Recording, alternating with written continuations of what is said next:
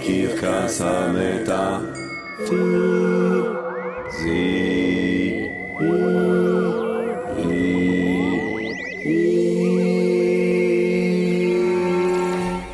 עם ג'רמי פוגל.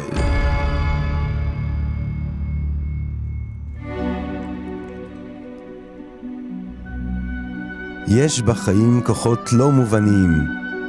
יש ביקום נצח, נצח נצחים.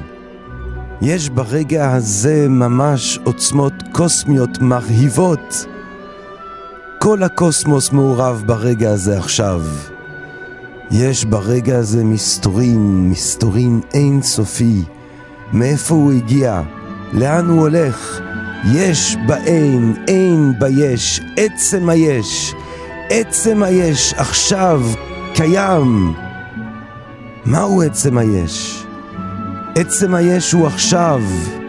המטאפיזיקה לא זרה לחיים. המטאפיזיקה לא זרה לרגע. המטאפיזיקה כאן ועכשיו, וכאן ועכשיו, גבירותיי ורבותיי, הקרקס המטאפיזי!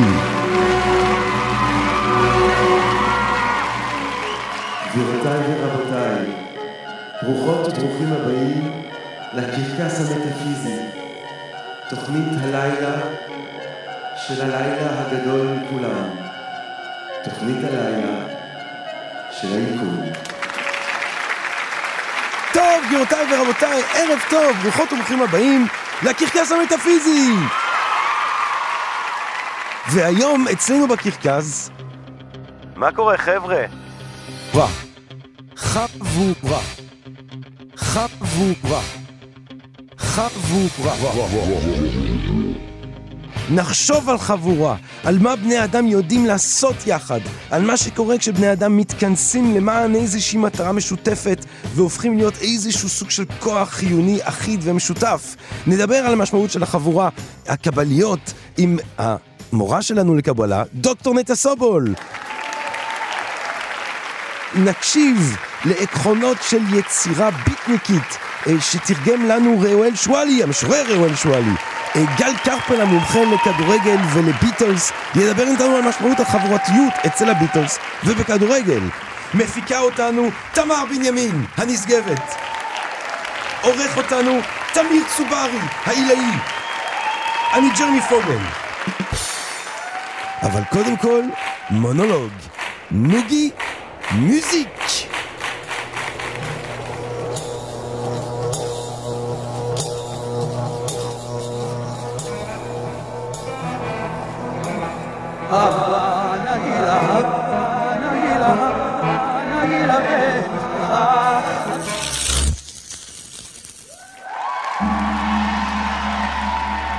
והיום במונולוג גבירותיי ורבותיי, הנחיות לחיים מאפיקטטוס! אפיקטטוס כמובן הפילוסוף הסטואי מהמאה הראשונה לספירה, אפיקטטוס שנולד כעבד אה, ובעצם הפך להיות אחד מהגיבורים הגדולים של המסורת הסטואית, אותה מסורת שמתייחסת לפילוסופיה כדרך חיים ומעודדת בנו את התובנה שאין לנו שליטה על הדברים החיצוניים ההכרחיים ועל כן עלינו אה, להתמקד לא בהם אלא בתגובה שלנו אליהם. אפיקטטוס אומר לא המציאות מטחידה את בני האדם, כי אם מחשבותיהם ודעותיהם על המציאות. למשל, המוות אינו דבר נורא כלל, הרי לו היה כזה, אף סוקרטס היה סבור כך. אולם המחשבה שהמוות היא דבר נורא, היא עצמה הדבר הנורא. אם כן, כאשר דבר מה מעכב אותנו, מטחידנו או גורם לנו כאב, אל לנו להאשים לעולם מישהו אחר זולת עצמנו, כלומר, את דעותינו שלנו. מסימני העיקר של הטיפש, להאשים אחרים בכישלונותיו שלו. מי שהחל לשקוד על חינוכו העצמי יודע שעליו להאשים את עצמו במקום שנכשל בו. אולם זה שכבר סיים את חינוכו, יודע שאל לו להאשים לא את האחרים ולא את עצמו. אל תבקש כי המציאות תהיה על פי רצונך, אלא קבל אותה כמות שהיא, וכך הכל יהיה לטובה.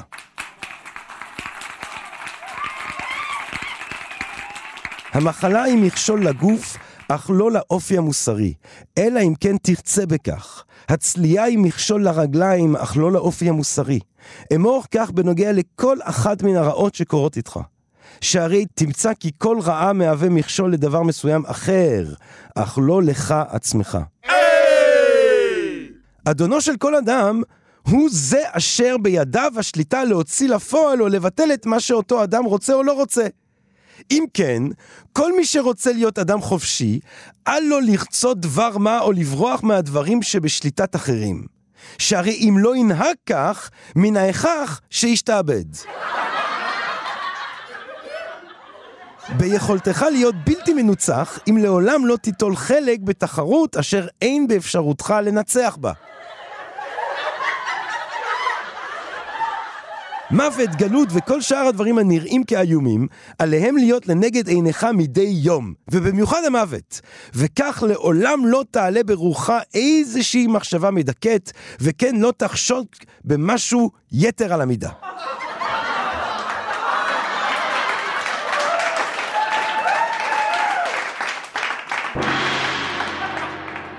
באיגרת השביעית שלו, שזה אחד מהרגעים הבודדים שבהם אנחנו זוכים לשמוע את אפלטון עצמו, אה, ולא דרך החבר והמורה והרב סוקרטס, הוא אומר לנו את הדבר הבא: אני יש בפי לומר על כל אשר כתבו ויכתבו ולפי טענתם יודעים הם את הדברים שלהם נתונה שקידתי, בין ששמעו זאת מפי, בין שמפיהם של אחרים, בין שכאילו גילו את הדבר בעצמם. לפי דעתי, אינם מבינים ולא כלום באותו עניין. מכל מקום אין ולעולם לא ייכתב ספר משלי בעניינים אלו, ובשום פנים ואופן אין זה דבר הניתן להיאמר כשאר המדעים, אלא לאחר שיח ושיג מרובה הסובב את עצם הבעיה ולאחר חיים שביצבת, לפתע כאילו ינצץ ניצוץ אל הנשמה שידליק בתוכה אור אשר מכאן ואילך כבר יזון את עצמו. אה, אז קודם כל, כמובן זה נורא יפה, המטאפורה הזאת אה, של האור, כן, של הניצוץ, שניתז מנשמה ומדליק לנשמה אחרת אש, שמכאן ואילך כבר יזון את עצמו. אבל שימו לב למה שאומר לנו אפלטון על הדרך להגיע לדבר הזה שהוא מקדיש את עצמו אליו. לחוכמה, לאמת, לטוב, כן? לאחר חיים שביצבת. כן? לאחר חיים משותפים, חיים שבה חבורה שמסובבת את עצם הבעיה ומדובבת אותה ומדברת אותה ומדרבמת אחד את השנייה, זה מה שנדרש בעצם כדי לקיים את המאמץ הפילוסופי לפי אפלטון. אה, וזה מה שנדרש כדי לקיים בעצם המון מאמצים עילאיים שבני האדם אה, מסוגלים לעשות אותם, אם זה במדע, או אם זה בפילוסופיה, או אם זה במיסטיקה, או אם זה באומנות. העבודה ביחד, בצוות, בחבורה, אה, כקולקטיב. מובילה אותנו להישגים אה, ביקום הזה שאולי שונים מאלה שאפשר להגיע אליהם כיחיד. כדי לדבר על המשמעות של חבורה כמחפשת אמת, כמחפשת סודות, אנחנו מתגאים ומתרגשים ושמחים כל כך לארח כאן איתנו היום את דוקטור נטע סובול, השכינה בהתגלמותה כבן אדם, גבירותיי ורבותיי.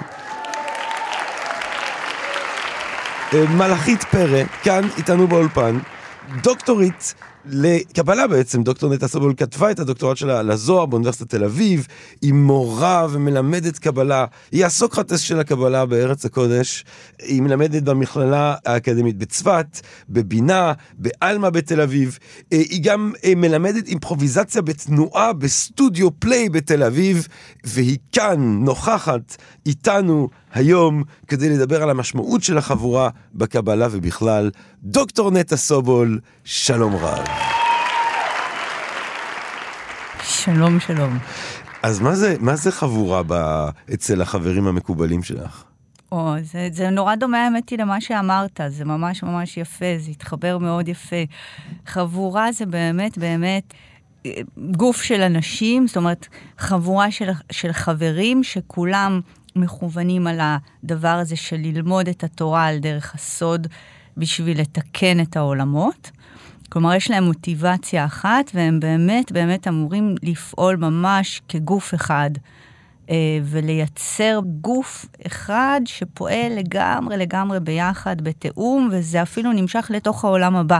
יש להם חוזים שהם חותמים גם על איך הם בעצם ייפגשו אחד עם השני בעולם הבא, ועל איך הם ידאגו אחד לשני בעולם הבא. אוי, איזה יופי.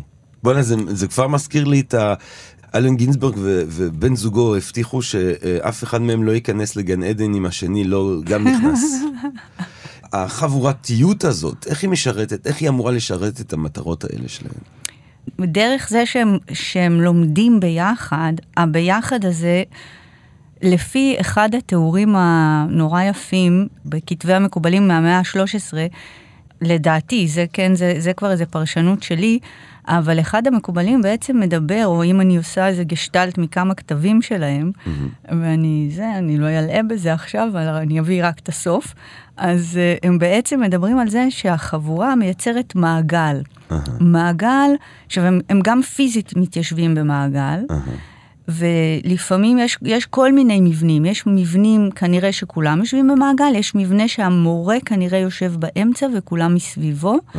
אה, באחד המקומות בזוהר זה אפילו נראה שהם אולי שמים את הידיים שלהם כולם בחיקו, והוא לוקח אותם, והוא כאילו, הוא העמוד האמצעי. עכשיו, המבנה הזה מושווה לכל מיני מבנים שהנביאים ראו של העגלה, כמו שיחזקאל, נכון? כן. שמתאר את האופן ואת האופן שבתוך האופן. אני חושב שיחזקאל. נכון, החייזרים, כן. החייזרים שהוא רואה שם. בדיוק. כן. אז אופן העגלה, הוא מתאר גם מבנה של עיגול בתוך מעגל. נכון. וה, והעיגול המרכזי הוא בעצם המקור, mm. והמעגל הוא מה שקולט את כל ה, את, את השפע. ואז בעצם החברים, כשהם מתיישבים מסביב למורה, אז הוא המקור, והם קולטים את השפע. Mm. עכשיו, אם, מה זה קולטים את השפע? אז הם כולם צריכים להיות גם במעגל אנרגטי אחד מחוברים. Mm. כולם צריכים להיות כאילו באותה התכווננות, כמו שאומרים היום, אותו תדר, אני לא יודעת, אני לא מבינה את המילה הזאת, אבל אומרים את זה. ו- ו- ואז הם בעצם, השפע עובר ביניהם, ואז כל פעם אחד יכול לדבר. אחד קם, הוא מדבר, הוא דורש, ההוא דורש, והם מייצרים ביחד את הפלא הזה, של ה... שבעצם, של להחיות את הסודות מתוך התורה. ואיך הם עובדים על ליצור את אותו אה, זרם, תדר, יחד? איך הם, איזה סוג של רעיונות היו להם על איך אתה יוצר את האחידות הרוחנית הזאת בין כמה וכמה אנשים? וואו, זו באמת שאלה טובה. האמת היא שאני לא יודעת אם הם ממש ממש אה, מדברים על איך הם mm. עושים, כלומר, זה ברור שהם לומדים תורה. הם כן. לומדים המון ביחד. הם יושבים ולומדים. ברור שבצפת הם גם מטיילים ביחד. זאת אומרת, יש להם פרקטיקות של טיול, שזה ממש ללכת בשדות ביחד. יום גיבוש כזה. בדיוק. יום גיבוש של הצוות. כן. הם הולכים, הם מטיילים בשדות, הם... אה, יש כל מיני תיאורים נורא נורא יפים על הארי והתלמידים שלו, שהם יוצאים מצפת והולכים שם, זה הרי נוף מטורף שם, כן. במירון, בהרים, בזה, והארי מתחיל לראות כל מיני נשמות עולות ויורדות, ויש לו חזיונות. אה, אז זה עוד דבר, הם, הם משתטחים על קברים, אה. גם את זה. כן, גם אני בימי אה. גיבוש הולך לבתי קברות. כן? עם הצוות כאן, אנחנו אחר כך נעשה גיבוש, שימי לב. לא, אבל, אז, אז אולי באמת נתמקד באיזה חבורה אחת כזאת, אולי של הארי באמת בצפת. אם את, אם את בצפת, את ממשיכה בעצם את הוראת הקבלה בצפת בעצמך. אולי באמת נדבר על האנשים האלה, על החבורה הזאת. כן, אוקיי, זאת חבורה ממש מעניינת. זאת אומרת, זה... באיזה שנים אנחנו? אנחנו ב-1600, 1670 הארי מגיע לצפת. Uh-huh. והוא נמצא שם זמן קצר מאוד, והוא נפטר ב-72. זאת אומרת, הוא, הוא ממש חי שם איזה שנה בצפת, כי הוא, זה סוף שנה. אה? בזמן הנורא קצר הזה הוא לוקח אליו תלמידים, הוא שואב תלמידים מקורדוברו, שהוא המקובל הצפתי החשוב ביותר, הוא לוקח לו את רבי חיים ויטל, שהופך להיות התלמיד הבכיר שלו, mm. ובעצם מייצר סביבו חבורה. שיש לה מבנה של בכירים שהם הכי קרובים למורה, ואחרי זה רבי שלמה שלומיל מדרזניץ שמגיע לצפת וכבר בתחילת מאה ה-17 והוא פוגש את החברים, הוא קורא להם הארי וגוריו, זה. ככה הוא מכנה אותם. אז יש את החבורה הקרובה ויש מעגלים יותר רחוקים, והחבורה הקרובה הזאת בעצם אה, מבצעת או אמורה לבצע כל מיני פרקטיקות של גאולה. Mm. זאת אומרת, הם תופסים את עצמם כאיזה חוד חנית, כחבורה שאמורה להביא את הגאולה. Mm. יש... אוונגרד של הגאולה. כן. יש איזה סיפור נורא יפה על זה. בטח. שהארי אומר להם, אה, ערב, מגיע ערב שבת, והארי אומר להם, אה, בוא, בואו נלך כולנו עכשיו כאיש אחד נעלה לירושלים. זה ערב שבת, נעשה את השבת בירושלים, הם בצפת. ואז חלק מהחברים אומרים יאללה, וחלק מהחברים אומרים אוקיי, אבל רק נלך קודם נגיד לאנשים שלנו שלא ידאגו לנו.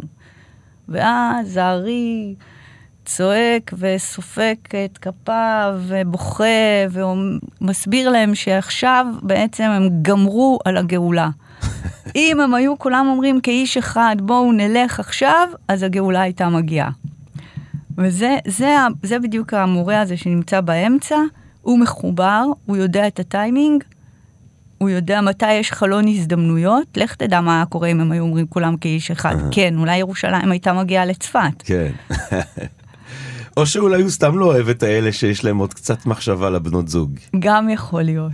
אה, אבל באמת הכאיש אחד הזה, זה- זאת אומרת זה לב בעצם השיחה שלנו, הפיכה של חבורה של אנשים אה, לסוג של רוח אחידה והכוח שיש לדבר הזה. נכון. וזה מעניין עד כמה ש, שהמודעות לדבר הזה אה, כל כך מפותחת אצל הארי והחבורה שלו. כן, זה, אני שואלת את עצמי תוך כדי שאתה מדבר, מה בעצם, מה באמת, איך, כי זה נורא קשה, אני עכשיו עובדת בצוות, צוות כן, מקסים, זה נורא כן. קשה לעבוד בצוות. כן. איך יש בעצם, אני חושבת שחייב להיות הדבר הזה, זה כמו בדיוק מרכז המעגל, חייב להיות דבר שהוא מחוץ לכולם, Mm, ושהוא חשוב לכולם באותה מידה. mm. אפילו אם יש דבר כזה, כל אחד נדמה לו שהוא יודע הכי טוב. אז איך באמת עושים את זה? אני לא יודעת. איך מצליחים להגיע, אולי אם יש מורה, אם יש דמות זהו, אז מרכזית. אולי, אולי, אולי נשאל את, את, את שאלת ההיררכיה שיש בחברות האלה. אה, או, או, בח- זאת אומרת, בחברה של האחי זה מאוד ברור שיש אחד שהוא המורה, ואז יש, יש את הבכירים, את אומרת, ואז יש מעגלים רחוקים יותר. אה, מה המשמעות של היררכיה? ב... כי, יש, כי יש הרבה קבוצות פחות היררכיות, או ששואפות לא להיות היררכיות בכלל. נכון, שם זה היררכי מאוד, Mm.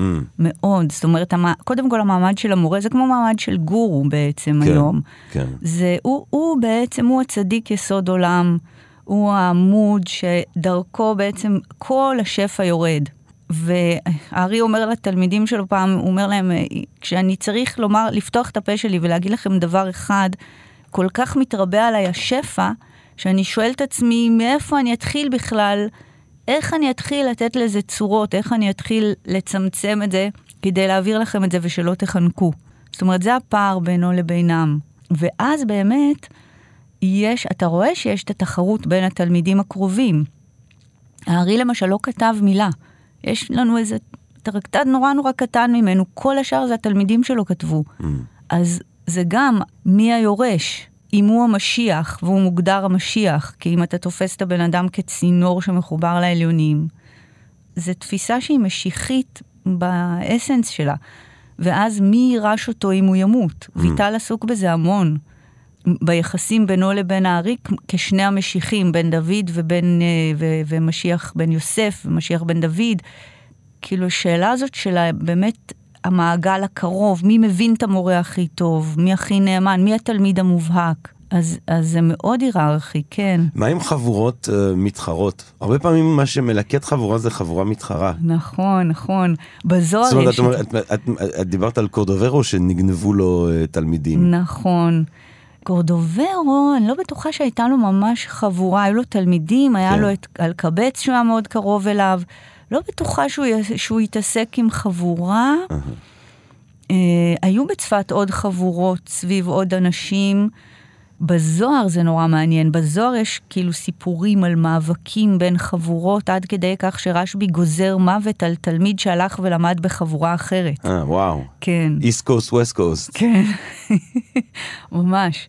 כן, בזוהר זה נורא נורא ברור. מהניסיונות שלך בצורה יותר ככה כפרקטיס של חיפוש אה, רוחני בעולם. יש לך בחיים שלך, אה, הייתי אומר, פחקים אינדיבידואליים ופחקים קבוצתיים בדברים האלה, ואת יכול, שאת יכולה להגיד, אוקיי, זה מה שקורה כשאני הייתי בחבורה ואני ניסיתי כחלק מחבורה לחפש תשובות, לחפש דרך, לחפש אה, אור כלשהו. כן. Uh, זהו, אני חושבת שלא לא, לא ניסיתי דרך חבורה לחפש אור, איך לא אבל? כי אני מוגבלת עדיין. אני בדרך, אבל... אה, אה, אני חושבת שלמשל בחבורה שיושבת ועושה מדיטציה, Mm. שם הכי יכולתי להרגיש את המשמעות של חבורה. כשאני לומדת זוהר עם אנשים, אני מרגישה את המשמעות של חבורה. זוהר למשל זה טקסט שאתה לומד אותו לבד, זה משהו אחד. אתה יכול את אותו טקסט לבוא ללמוד עם אנשים, ולא משנה בכלל כמה הם יודעים, כמה הם לא יודעים, זה יהיה לזה משחק לגמרי אחר והרבה יותר מוצלח. מעניין. אז שם זה נורא ברור. כאילו יש את הדבר הזה, אה, אני חושבת שזה, ט- שכאילו זה טקסט ש, שבאמת אה, צריך הרבה הרבה קולות, הרבה נקודות מבט, הרבה... כאילו ברגע ש, ש, שיש משהו שיכול להתארגן סביב, עוד פעם, הנה, זה סביב הטקסט. Mm. הטקסט בעצם יכול לתפקד כמו שהמרכז של המעגל שתיארת מקודם. בדיוק, שממנו יורד, ה... שממנו יורד השפע. בדיוק. אז אולי באמת, אם אנחנו נחבר את זה עם מה שאמרנו עם אפלטון בהתחלה, החיים שבצוותא, כאשר אצל אפלטון מה שהוא מחפש זה דיאלקטיקה שכזאת, אה, ורעיון שמתגלגל בין כמה צירים, אה, כדי בעצם ליצור אולי איזושהי דינמיקה שמקדמת אותנו באיזשהו אופן. זה משהו שכן הוא מאוד מגביל, נכון, אם בזוהר או אם עוד לפני זה אצל חז"ל בעצם. נכון, נכון, נכון, ממש. זה כאילו שהשיחה היא לא מתקיימת ביני לבינך. אהה. אלא אנחנו שנינו בעצם מדברים, כאילו זורקים את המילים שלנו לתוך המקום הזה. כאילו אה. יש מקום, ואנחנו שנינו, כאילו אנחנו מכוונים על לעשות משהו בתוך, לחולל משהו בתוך המקום הזה, שהוא יותר חשוב ממני והוא יותר חשוב ממך. אז אני חושבת שזה אולי גם, ואז, ואז דווקא נהיית שיחה נורא קרובה. כי כאילו, בתוך המקום הזה הדברים נפגשים, המ- המילים נפגשות בצורה הכי אינטימית. כי הרבה פעמים בשיחה, אז יש אותי, יש אותך, Mm. נכון? ו- וכאן, כאילו, אני חושבת שברגע שהדבר הוא ה- החשוב, ובעצם שנינו מתועלים לדבר הזה, אז המילים שלנו הם כבר קצת כאילו שחררנו מלא מלא מלא מעצמנו, והמילים שלנו מכוונות אל הדבר.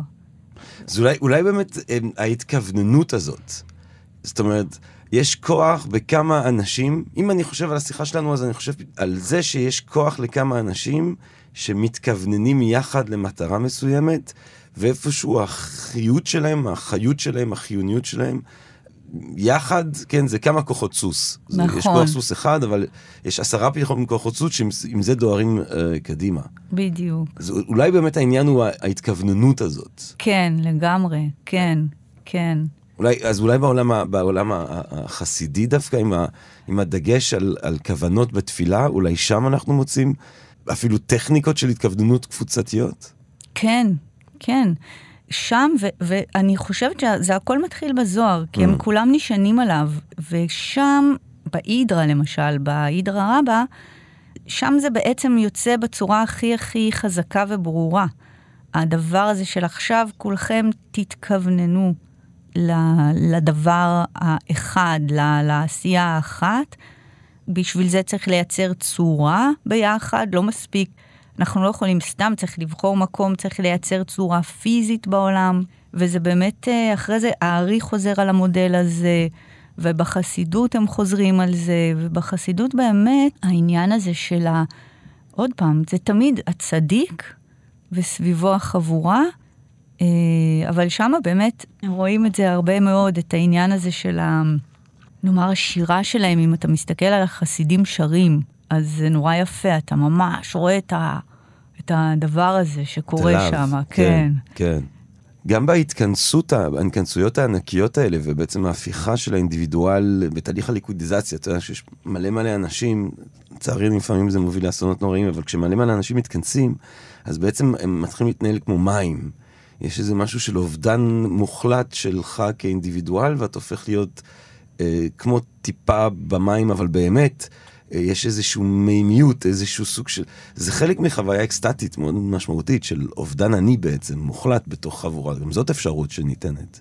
לגמרי, כן, כן. כדי לחשוב, אה, אני, או, מה זה כדי לחשוב? אה, אני מציע עכשיו שנלך ונחשוב על האפשרויות ועל ההישגים של חבורות בכמה וכמה אה, מוקדים. אה, ונתחיל קודם כל אצלי, כשאומרים חבורה, אני מיד חושב על ה beatniks, חייב להגיד. אה, הדבר הראשון שעולה לי. לגבי הכוח של חבורה.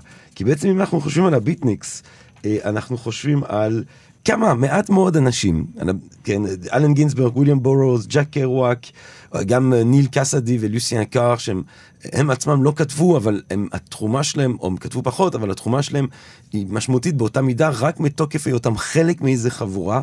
גארי סניידר, מאוד מצומצמת, כן, עשרה אנשים. והם בעצם מסתובבים באמריקה של שנות ה-40, ה-50, הבורגנית, ה-American Dream, כל אחד רוצה קדילאק, והאישה שמבשלת, ואבא חוזר בערב מהעבודה. עושים שם אה, סמים פסיכדליים, כל מה שרק הם מצליחים למצוא במטרה אה, להגיע לתובנות ול, ולאקסטזה ולהפרעה של החושים כדי לגלות אמיתות. איפשהו משהו שאולי קצת דומה אה, לטכניקות קבליות. מסתובבים חסכי כל מנוח בין ניו יורק לסן פרנסיסקו, לבולדור, לפה, לשם, מכוניות עניינים. עכשיו זה עשרה פריקס כאלה שמסתובבים. אה, ואתה רואה את הכוח התרבותי המטורף שיש לדבר הזה, כן? בסופו של דבר, המקור אה, במידה מסוימת אה, לכל מה שקורה בשנות ה-60, לדילון שצומח מתוך קרואק ו... ושומר על קשר חם עם גינסברג במשך כל חייו וכולי. וכל זה למען ה beatitude, כן? הם אמרו על עצמם beatniks beatitude. מלשון, לא מלשון קצב, או לא רק מלשון קצב beat, אלא גם מלשון beatitude, גאולה. חשוב שהוא יהיה beatniks. אם, לא נטע, אם אנחנו מדברים על חבורה, חשוב גם לדבר על beatniks. לגמרי, אה, לגמרי.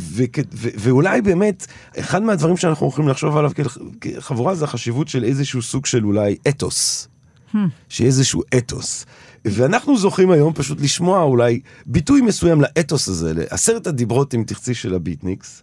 אמונה וטכניקה, 30 עקרונות לכתיבה מודרנית, בתרגומו של המשורר, המתרגם ועורך אה, ראואל שואלי, כן, ראואל, שהוא זוכה פרס שרת התרבות למשוררים בתחילת דרכם על ספרו אורבה, אה, ואנתולוגיה לתרגומי שירת דור הביט, שעורך אה, ראואל שואלי יחד עם נאו בוחבוט, צפויה לצאת השנה. ראואל תרגם כאמור את העקרונות האלה של קרואק, בואו נשמע אותם.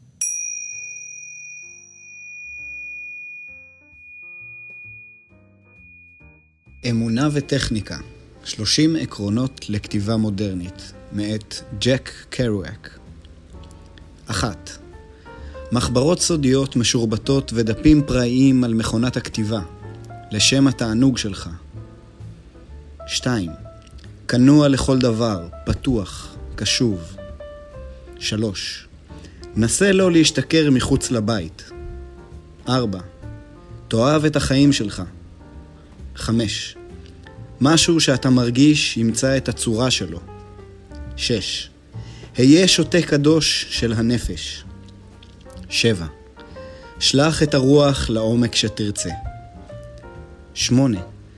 כתוב מה שאתה רוצה חסר תחתית מתחתית הנפש. 9. החזיונות הבלתי ניתנים לתיאור של היחיד. 10. אין זמן לשירה, אבל מה זה בדיוק? 11. טיקים חזיוניים מרעידים בחזה. 12. בטרנס כפייתי חולם על מה שנמצא לפניך. 13. הסר מעצורים ספרותיים, דקדוקיים, תחביריים. 14. תהיה כמו פרוסט, זקן סטלן שיונק מעשב הזמן. 15. לספר את הסיפור האמיתי של העולם במונולוג פנימי. 16. היהלום שבתכשיט העניין הוא העין שבעין. 17. כתוב לעצמך מתוך היזכרות והשתאות. 18. כתוב בדיוק העין השלישית והחוצה, שוחה בים השפה. 19. קבל את האובדן לנצח. 20. האמן בקווי המתאר הקדושים של החיים. 21. תאר מתוך מאבק את הזרם אשר כבר קיים שלם בתוך הנפש. 22. אל תחשוב על מילים כשאתה עוצר, אלא כדי לראות טוב יותר את התמונה. 23. עקוב אחר מהלך הימים, התאריך קושר כתרים לראשו של הבוקר. 24. אין פחד או בושה ביושר החוויה שלך, בשפה או בידע. 25. כתוב עבור העולם שיקרא ויראה את תמונתו האמיתית שלך. 26. ספר סרט הוא הסרט במילים, צורת הראייה האמריקנית. 27. בשבח הדמות השרויה בבדידות החשופה והבלתי אנושית. 28. כותב פרא חסר רסן, טהור, בא מלמטה, מה שיותר משוגע, יותר טוב. 29. אתה גאון כל הזמן. 30. כותב במאי של סרטי ארץ, בחסות ובמלאכת מלאכי גן עדן.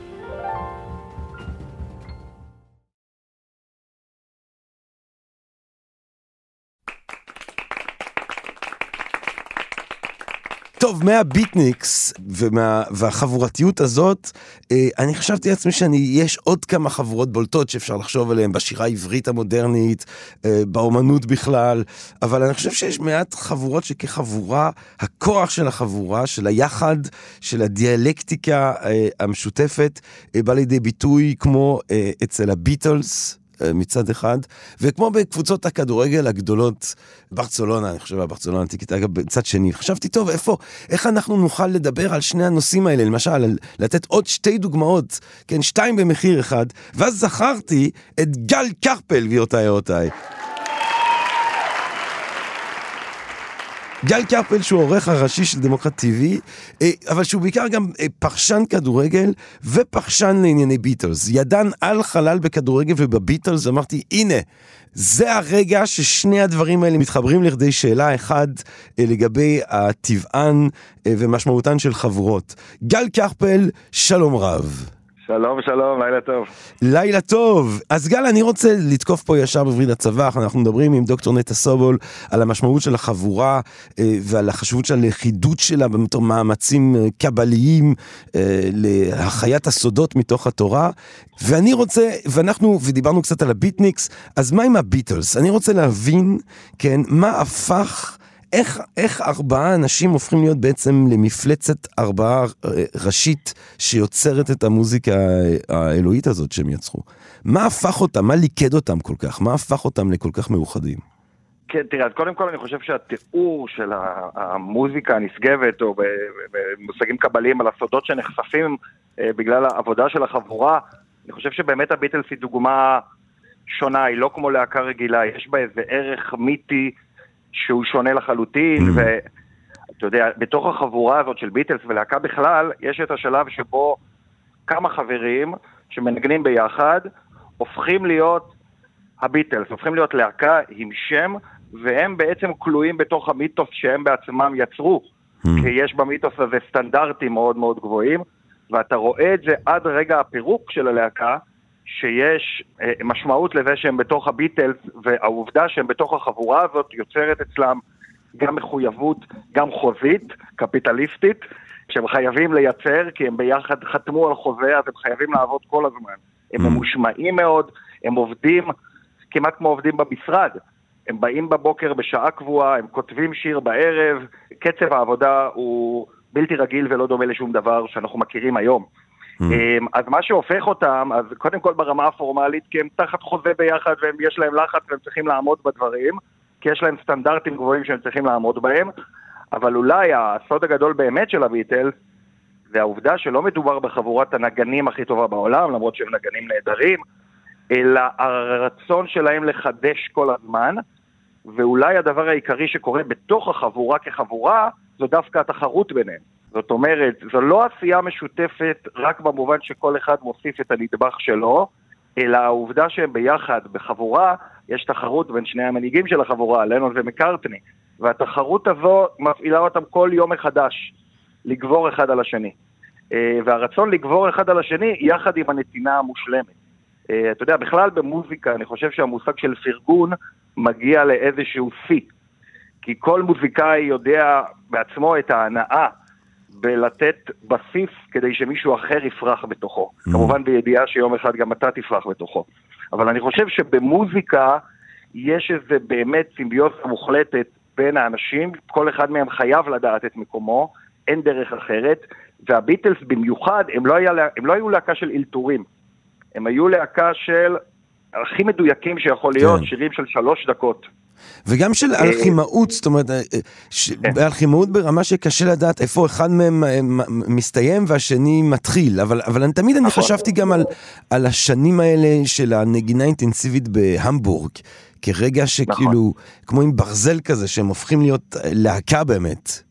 נכון, אז, אז, אז עוד הרבה לפני המבורג זה החברות, זה האוטובוס בתיכון, כשהם כן. היו בני 15 ו-16 והיו מקליטים אחד את השני באוטובוס בליברפול.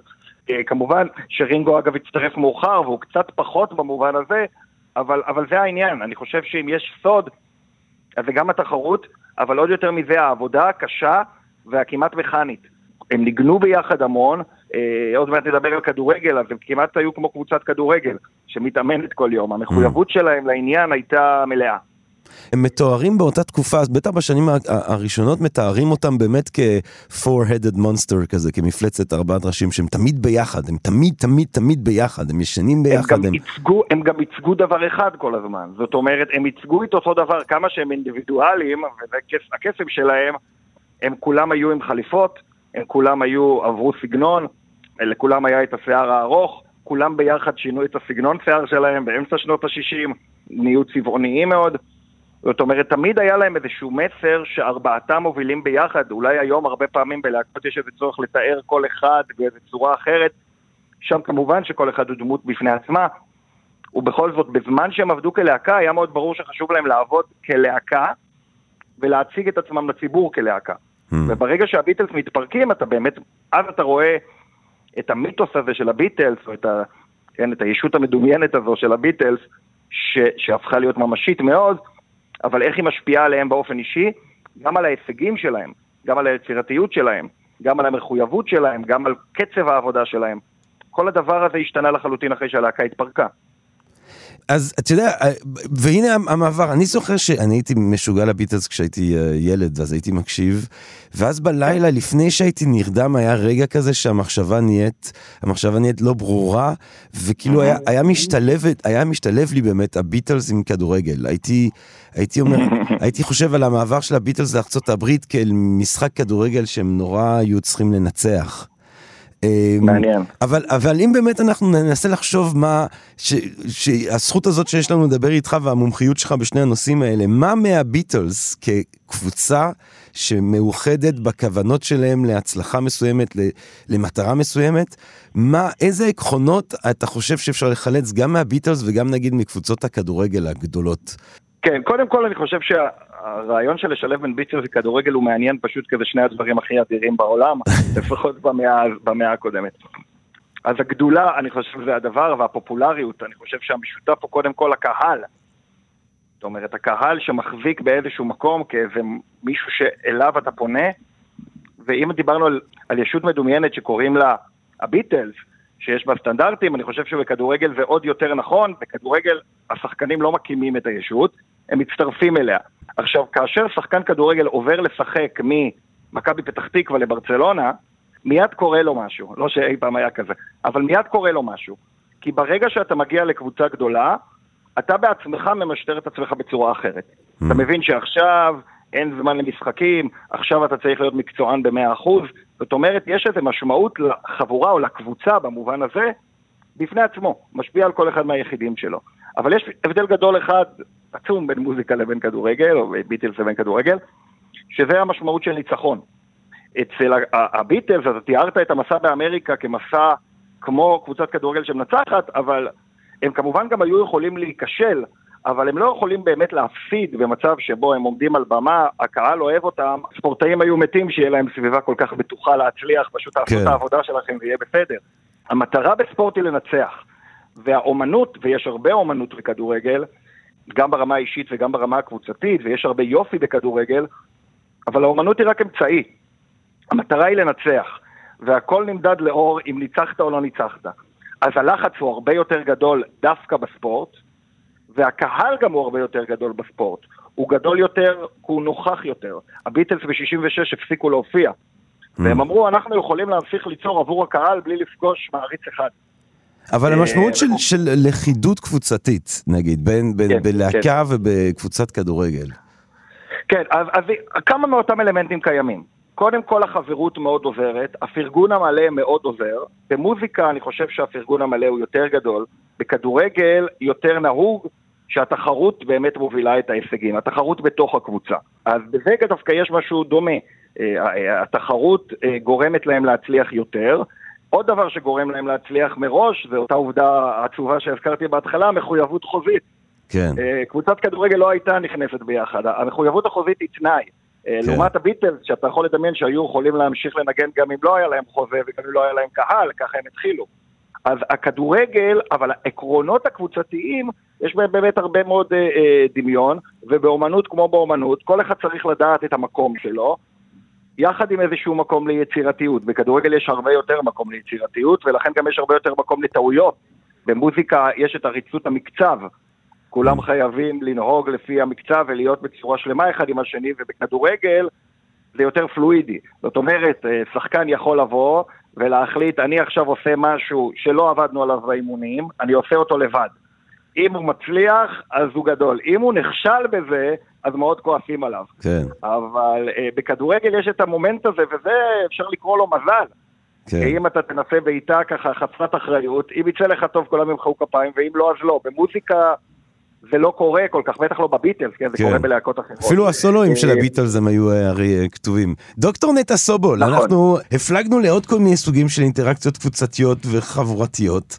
איפה זה פוגש את, ה, את החבורות שלך? וואי, זה היה נפלא, כי זה נורא חידד דווקא, וזה הפתיע אותי עד כמה החבורות שלי דומות לחבורת כדורגל. האמת גם, גם לביטלס, מה אה. שגל אמר בהתחלה על העניין הזה של ה...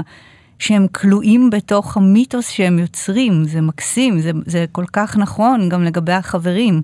שרשב"י, כשהם מתקנים את התיקונים בהידרה, אז באיזשהו רגע מאוד דרמטי הוא טורח לספר לחברים איזה מסך הוא רואה שנפרס מעליהם, ואיך כל המילים של כל אחד מהם עולות ונחקקות בתוך המסך הזה, ובעצם מעלות משם את התיקונים שהם מייצרים למעלה למעלה לעולמות העליונים. מה זה אם לא איזה מיתוס שהמורה נותן, ובעצם שם את כל החבורה, אומר להם, אנחנו תחת חופה אחת עכשיו, אה. נראה מי, מי יוצא מכאן בכלל, מי רוצה לצאת מחופה כזאת שהמילים שלו עולות ונרשמות שם למעלה ומתקנות עולמות עליונים. אה, והעניין של החידוש גם כן נורא יפה, כי זה גם באמת מוטיבציה נורא נורא חזקה בחבורה. זאת אומרת, הם מחדשים, הם קוראים את התורה בדרך חדשה. ואפרופו השחקן כדורגל שרץ עכשיו ועושה איזה מבצע מיוחד כזה, ומדהים את כולם, ואם הוא יצליח וזה, גם אצלם יש את זה. וקורה בהידרה, למשל, אחד הרגעים הכי דרמטיים זה שאחד השחקנים מביא דרשה כל כך מדהימה, שרשב"י אומר לו, יאללה, עכשיו אתה תדרוש עוד פעם. ואז יוצאת בת קול מהשמיים ואומרת לרשב"י, אומרת, לא, לא, לא, אין, אין מלאך אחד עושה שתי שליחויות. הוא לא יכול, אתה לא יכול לתת לו עכשיו לעשות עוד תיקון. חבר אחר צריך עכשיו. Mm. וזה רגע שבו כמעט הכל מתפרק. הכל כמעט מתפרק שם. האחווה כמעט מתפרקת, החבר שבא אחרי זה דורש דרשה שהוא מכניס בה לרשב"י והוא מכניס בה לחבר ההוא שרץ קדימה וזה, וכאילו זה רגע נורא נורא שברירי ועדין, וזה בדיוק הדבר הזה של... זה מזכיר לי את הנקודה שבה בכדורגל יש את המושג הזה של מי הבועט פנדלים של הקבוצה. Mm. עכשיו, הפועט פנדלים של הקבוצה זה השליח, זה ה... אין, אין אה, אה, מעמד רם יותר מלהיות בועט הפנדלים, ואפילו רם יותר מהקפטן. כי בועט הפנדלים עכשיו מקבל הזדמנות קלה להפקיע גול אה, מ-11 מטר מול השוער, רוב האנשים ברוב הפעמים יבקיעו את הגול הזה. הוא לאו דווקא גרם לו, הוא לאו דווקא קשור לו. הקבוצה מחליטה, או המאמן מחליט, הרבה פעמים גם השחקנים בפני עצמם, אבל כולם מודעים מראש למי השחקן שהוא יקבל את ההזדמנות להירשם ככובש השער, אולי להיות המצטיין של המשחק, ובעיקר בגלל שאנחנו בחרנו אותו. לבעוט את הפנדל, לקחת עליו את האחריות. אבל היא אמרה, אותו אדם לא יוכל לעשות פעמיים את השליחות, זאת אומרת, זה כמו שחקן, פנ... שחקן שיבעט שני פנדלים באותו משחק. אה, אז הוא יפקיע שני שערים. אז הוא יהיה הכוכב הבלתי מעורער של המשחק, אבל זה נשען על ההחלטה של הקבוצה ולא על היכולת האישית שלו בעיקר. אה, ויש שם הרבה מתיחויות, וקבוצה מתפוררת, איך אתה יודע שהיא מתפוררת? אם השחקנים רבים מי יבעט את הפנדל. אה, יפה. אז, אתה, אז כל אחד חושב על החוזה שלו, כל אחד חושב על השם שלו, על המעמד שלו, על הגיבורות שהוא עומד לזכות בה, על חשבון הקבוצה, וזו ההוכחה הניצחת לזה שמשהו לא עובד בקבוצה, אה, המאמן לא שולט בשחקנים וכו'. גל כחפל, אה, המומחה שלנו לענייני ביטלס וכדורגל, כדורגל וביטלס, כדורגל, ביטלס, ביטלס, כדורגל. תודה רבה רבה רבה לך על התובנות שאתה מביא לנו כאן אה, על אה, חבורה. רק טוב רבה. שיהיה לך, אחי היקר, לילה טוב. גם לכם תענוג, לילה טוב. דוקטור נטע סובול, כן, מה את אומרת? וואו, אז זה- מה, מה, איך אנחנו יוצאים מכאן היום? אה, זה היה ממש אה, מאיר עיניים. ממש זה עשה לי נורא סדר בדברים, הדבר, התובנות שהוא הביא לגבי החבורות האלה. כן. את יודעת, אני אה, אה, זכיתי לבקר פעם בליברפול, ויש שם פסל, אה, סוג של מריה עם ארבעה תינוקות. ארבע, ארבעת התגשמויות של אלוהים כבן אדם. זאת אומרת, במקום מריה עם תינוק אחד ישו, מריה עם אה, ג'ון פול ג'ורג' ורינגו. אמ, יש, אני באמת חושב שקורה משהו כש, ש, שהם פיצחו איזושהי דרך אה, להתגבר על הגבולות שיש בין החיוניות של כל אדם וליצור כאילו חיוניות מרובעת של רבייה כן, אחידה, ושאני חושב שלדבר הזה יש כוח מטורף. אם זה הביטניקס, אם זה הביטלס, או אם זה החברים של הארי. כן, כן, הגורים. כן. ואיך עושים את זה? איך עושים את זה? אולי צריך להקשיב, הוא אומר, על- לאחר שיח ושיג מרובה הסובב את עצם הבעיה ולאחר חיים שביצבת. Mm, אולי אנחנו צריכים קודם כל שיח ושיג מרובה הסובב את עצם הבעיה. אם זה איך להכניס שערים, או איך זה איך ליצור את השירים הכי נשגבים שיש, או איך זה איך לגלות את הסודות של התורה, וחיים שביצבת. זהו, מה זה. חיים בצוותא? זה כן. הדבר ה... לא? זה השאלה הגדולה. הארי למשל עושה הסגר לכל החברים שלו, הסגר זה שהם כולם גרים מסביב לחצר אחת. אה, מעולה. מעולה, מעולה, אבל אז הנשים מתחילות לריב, לפחות לפי הסיפורים. תמיד אה, מאשימים את כן, הנשים. זהו. צריך לעשות חבורות של נשים. אני אולי זה גם- מה שיביא את המשיח. אני יכול להיות חושבת. שהמשיח לא רצה לבוא, כי זה תמיד רק היו חבורות של גברים. אני חושבת. דוקטור נטע סובול, תודה רבה רבה לך.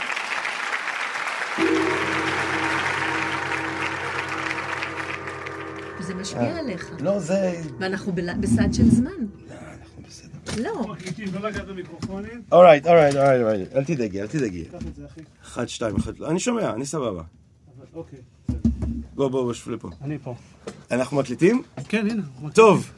טוב, גבירותיי ורבותיי, אנחנו פה עם הצוות. אנחנו צריכים, אני, תקשיבו, חברים, אני ישבתי כאן עם דוקטור נטע סובול, כמו ששמעתם, ואנחנו הבנו שכדי להגיע למטרות עילאיות שאנחנו רוצים לשים לעצמנו, ושנעבור איזשהו רגע טקס מגי, שיאפשר לנו אה, בעצם ליצור את הנשגב, להעלות סודות מן התורה ומן היקום, ולהציע אותם לעם ישראל בתוכנית שלנו, הקרקס המטאפיזי. אמן.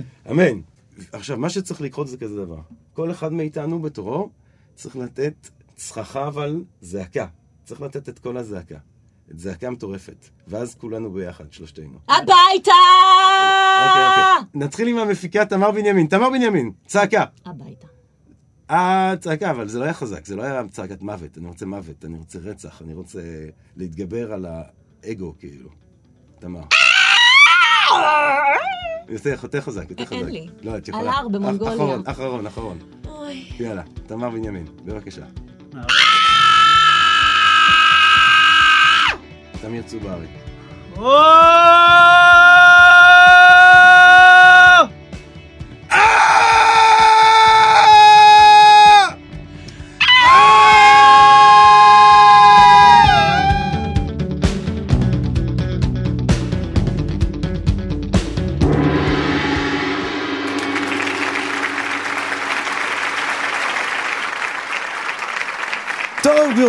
ורבותיי, זה היה התוכנית שלנו היום. אה, חבורה, היה לנו את דוקטור נטע סובול, היה לנו את גל כחפל, תודה לראואל שואלי, תרגום היפה שהוא הביא והקליט לנו.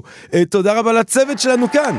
תמיר צוברי, תמר בנימין, אני הייתי ג'רמי פוגל ואנחנו תמיד מסיימים הכי גבוה, הכי נשגב והכי אה, מעולה שרק אפשר. יואב עזרא, פסוקו של יום, תודה רבה. פסוקו של יום, המשורר יואב עזרא. כלום נמחק. אם ברצונך לתאר את עברך, עליך להתאמץ לתאר כלום נמחק.